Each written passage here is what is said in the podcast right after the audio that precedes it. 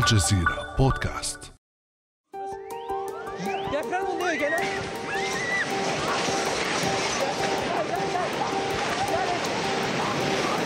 زلزال لم يشهده الشرق منذ قرن.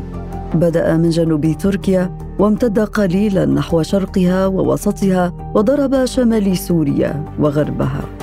تتتابع الأخبار بلا توقف عن القتلى والجرحى والمباني المدمرة.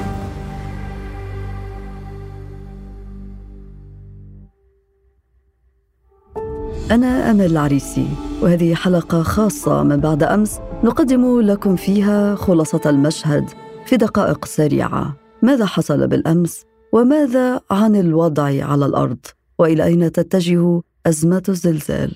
نبدأ بخلاصة سريعة مع زميلي في بعد أمس زيد صافي. متى بدأ زلزال زيد؟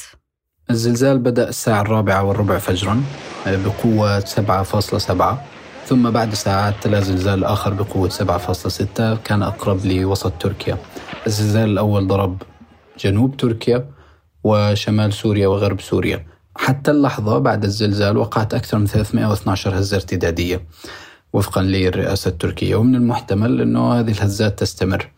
الوضع في المدن التي أصابها الزلزال على الأقل كارثي.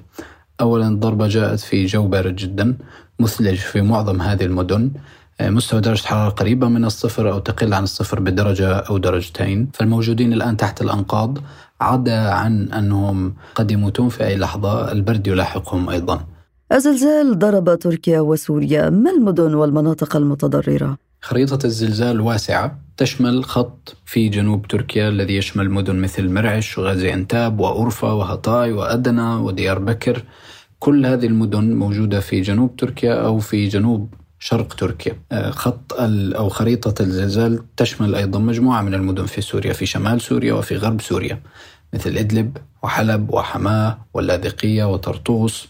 وارتدادات الزلزال لم تتوقف في سوريا وتركيا ولكن امتدت ليشعر بها الناس في الأردن في العراق وفي لبنان وفي اليونان وفي بعض المدن الفلسطينية في الداخل المحتل. الخلاصة امتداد الزلزال امتداد واسع يغطي مناطق واسعة ويشمل عدة مدن. قوة الزلزال فاجأت الجميع. ماذا تعني درجته؟ 7.7 لنفهم قوة هذا الزلزال بشكل أفضل ممكن أن نعود لبعض الحالات والأمثلة التاريخية. ربما أشهر هذه الأمثلة هو زلزال أرزنجان وهي محافظة في غرب تركيا. يتحدث الأتراك اليوم كثيرا عن ذلك الزلزال وهو زلزال وقع عام 1939 بنفس درجة قوة الزلزال الحالي ولكن أثاره كانت مدمرة حيث قتل فيه أكثر من 30 ألف شخص وأصيب أكثر من 100 ألف شخص في ذلك الوقت. لكن لنفهم الزلزال أيضا بشكل أفضل ربما نتحدث عن حادثة أقرب لنا زمنيا مثل زلزال القاهرة. عام 1992 هذا الزلزال قتل فيه 550 شخص وأصيب فيه 6500 شخص.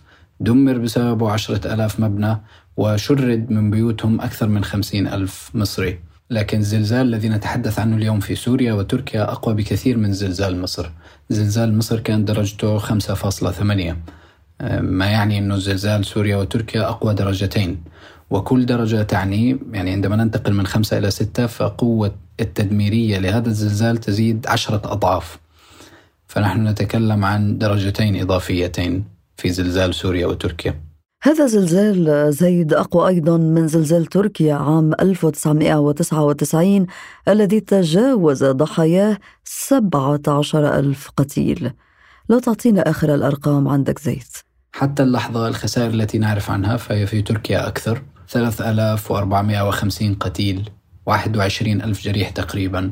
أنقذ حتى الآن 8000 وغالبا الموجودين تحت الأنقاض عددهم أكبر من ذلك بكثير. الوضع في سوريا مختلف. مجموع القتلى يتجاوز 1600 ولكن هنالك منطقتين. المناطق التي يسيطر عليها النظام أو المدن التي يسيطر عليها النظام والمناطق التي تسيطر عليها المعارضة.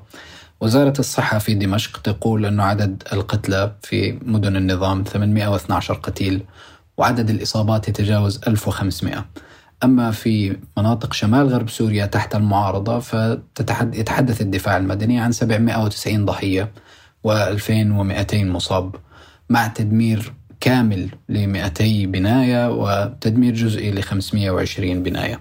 جميع الأرقام التي ذكرها زيد أولية وترتفع ساعة بساعة مع إخراج المزيد من الضحايا. لمناطق المعارضة في شمال سوريا وضع خاص. دمشق تصلها المساعدة من حلفائها أما الشمال السوري منفذه الوحيد من تركيا. تركيا المشغولة بنفسها والمساعدات انقطعت وتأخر التدخل في هذه الحالات يعني وفيات أكثر. في الجانب السوري بالمتطوعة في الدفاع المدني السوري ندى الراشد ندى مرحبا بك. معنا آه، الدفاع المدني السوري وجه مناشدات بضرورة التحرك العاجل في آه، الاستجابة لهذه الكارثة. ما الذي وصلكم حتى الآن؟ لا أول شيء حابة أحكي إنه عزائنا لأهالي الشهداء ونأمل من الله إنه نقدر ننقذ أكبر عدد من الموجودين تحت الضحايا.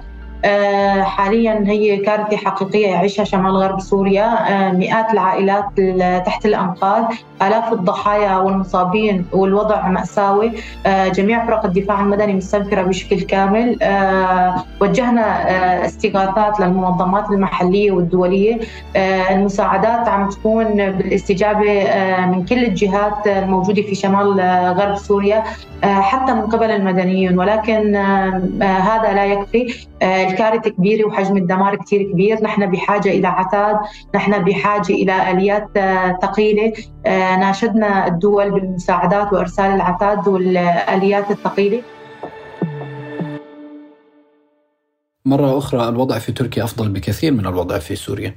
أولا جاهزية الدولة واستعدادها وقدرتها على التعاطي مع الأزمة. أعلى ثانيا آه، سوريا ما زالت في حالة الحرب و النظام السوري مهدد بمجموعة من العقوبات الاقتصادية التي تصعب دخول بعض المساعدات. حتى الآن مجموعة من حلفاء النظام أو أصدقاء النظام قاموا بإرسال مساعدات ولكن هذه المساعدات ما زالت محدودة. من إيران من الجزائر من دولة الإمارات المتصالحة مؤخرا مع النظام السوري. أما في تركيا فاستطاعت تركيا الحصول على مساعدة من أكثر من 70 دولة. الآن وصلت مجموعة من الأطقم والفرق المختصة في التعامل مع هذه الأزمات. والتي تختص في البحث والإنقاذ. الأزمة في أولها ونأمل ألا يكون القادم أسوأ. ما حصل مخيف لأنه ربما تستيقظ في يوم من الأيام لتجد كل ما هو حولك مدمر وربما ما تكون محظوظ ولا تستيقظ أصلا. وهذا ما حصل لكثير من السوريين والأتراك. الأرقام التي ذكرتها قبل قليل ليست مجرد أرقام. هؤلاء بشر مثلي ومثلك. دخلوا للنوم بشكل طبيعي. وفي اليوم التالي بعضهم فقد حياته وبعضهم فقدوا عوائلهم فقدوا بيوتهم. تغير العالم عليهم بالكامل. الزلزال سيكون له ما بعده إما أزمات اجتماعية أو أزمات اقتصادية لأن هنالك الكثير من الناس الذين خسروا بيوتهم. هنالك أيضا خسائر اقتصادية آه، ستطال سوريا وستطال تركيا. هنالك تقديرات أمريكية الآن تتحدث عن أنه الاقتصاد التركي سيخسر ما بين 1 إلى 2% من إجمالي الناتج القومي. هذا الرقم يعني من 800 مليون إلى مليار ونصف المليار دولار. جميع الأرقام المعلنة حتى اللحظة هي أرقام أولية سواء في الخسائر البشرية التي لا يمكن تعويضها طبعا أو في الخسائر المادية. باختصار هذه الأزمة ما زالت في بدايتها. كارثة بأتم معنى الكلمة. شكرا لك زيد. كان هذا بعد أمس.